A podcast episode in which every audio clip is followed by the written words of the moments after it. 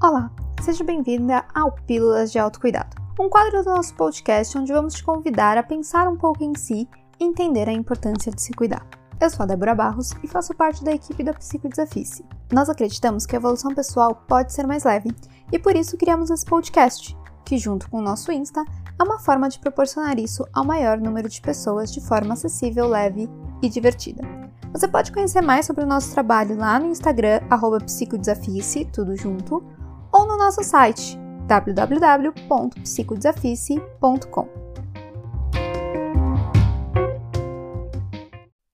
Hoje a gente vai falar de uma coisa que a maioria das pessoas sabe, mas tem dificuldade de realmente compreender, que é a nossa falta de controle.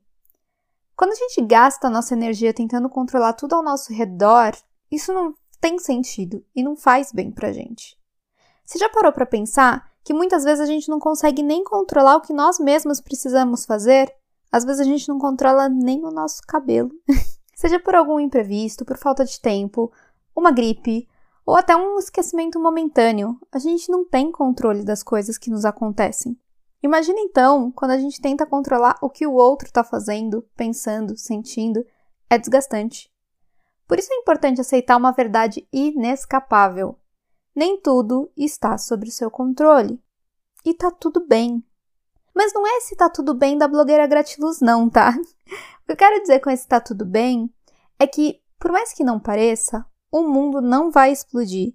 E quando você parar de tentar controlar o mundo e o outro, vai te sobrar mais tempo e energia para resolver aquilo que você precisa e que não está indo bem com você. Acolher a falta de controle é importante. Num exemplo bem aleatório, você pode controlar se você vai acender ou apagar a luz do seu quarto, mas você depende da empresa de energia para fazer a luz chegar. Tendo pago a conta ou não, você depende deles. Como os outros se comportam, o que os outros sentem, o que os outros pensam, a decisão dos outros, tudo isso não te pertence. Então, foca em você e no que você pode fazer diante disso. Como você se comporta, como você sente, como você pensa, quais decisões você quer tomar. Retomando aquele exemplo, você não pode controlar se a luz vai chegar na sua casa. Mas, caso ela não chegue, você pode acender a lanterna do seu celular, uma vela, abrir a janela para entrar a luz do dia, se for o caso.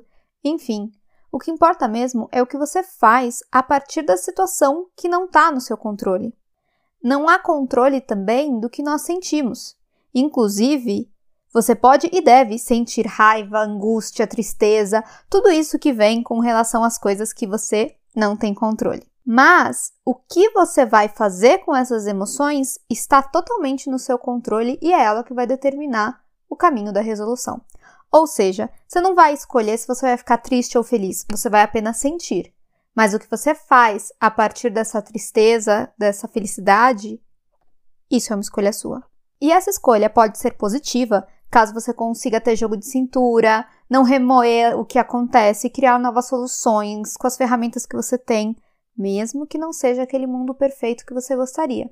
Ou também pode ser negativo. Se você acabar focando apenas no que deveria ter sido, na falta de controle, jogando no mundo todas aquelas emoções e angústias que você está sentindo.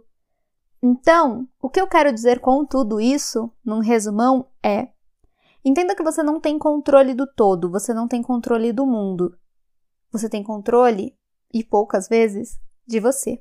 Não importa o que está acontecendo, Sartre já dizia: não importa o que o mundo faz de você, importa o que você faz com o que o mundo faz de você.